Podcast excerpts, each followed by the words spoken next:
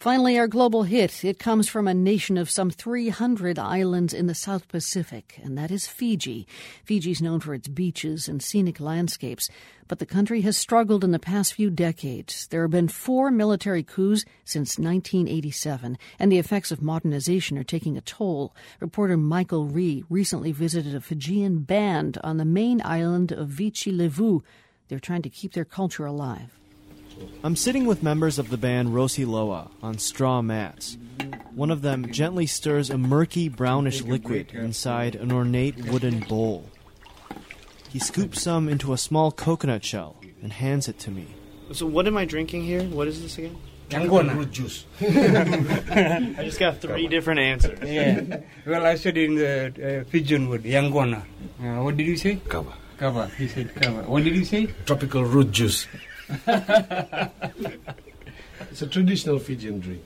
The old and the new are constantly getting mixed up in Fiji, which is how you get three different responses for the name of one drink. But Rosiloa, which means black rose in Fijian, has had some success using this formula of blending the old with the new. The band first broke onto the world stage back in 2001 with a song called Round.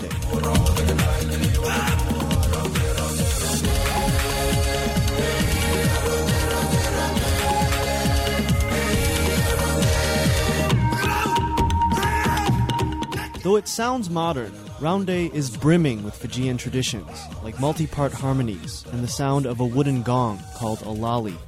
And singer songwriter Jim Matakaviwa says the song actually dates back to World War II. It was written by my great grandfather. It was the first time they had encountered aeroplanes and bombs exploding and stuff like that. It was a new thing to them. So he wrote about that. This kind of storytelling through music draws on an ancient tradition in Fiji called meke. Before alphabets were introduced to Fiji, that's all we had. We had no written form of um, stories. We didn't have pen and paper, no. All we had was just songs. That's how the stories were handed down. Eh? The chorus of Raude is a kind of rallying cry for people to come together to fight the enemy, which at the time it was written was Japan.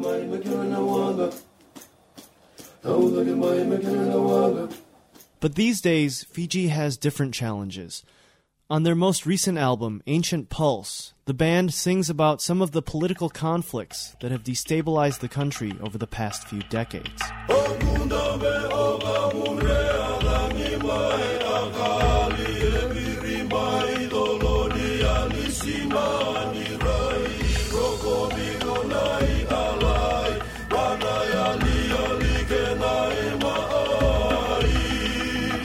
Fiji has also seen a lot of development in recent years.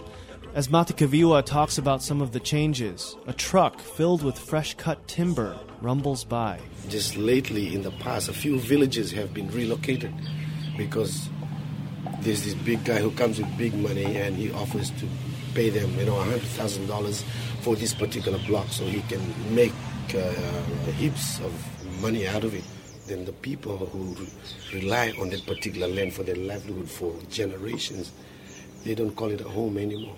Keyboardist Peter Chong also worries about what's happening to Fiji's culture.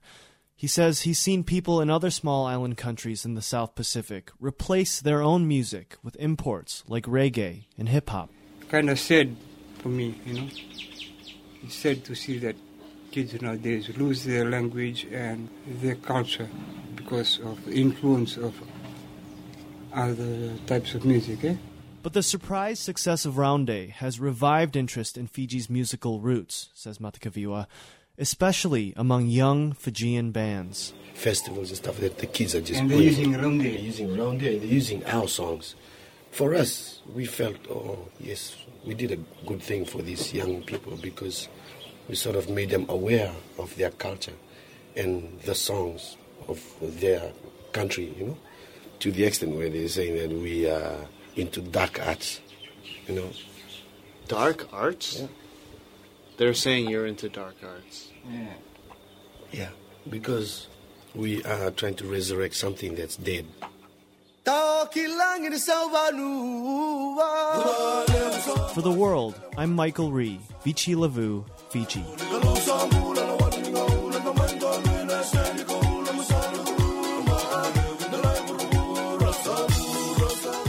You can see the band's video for the song Power for the People at theworld.org. That's it for us today. From the Nan and Bill Harris studios at WGBH, I'm Lisa Mullins. Thanks for tuning in.